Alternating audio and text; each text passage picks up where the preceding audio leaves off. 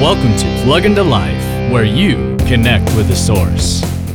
One of the most impactful photos that I have ever seen is a homeless man in the subway station holding a sign that says, Will work for salvation.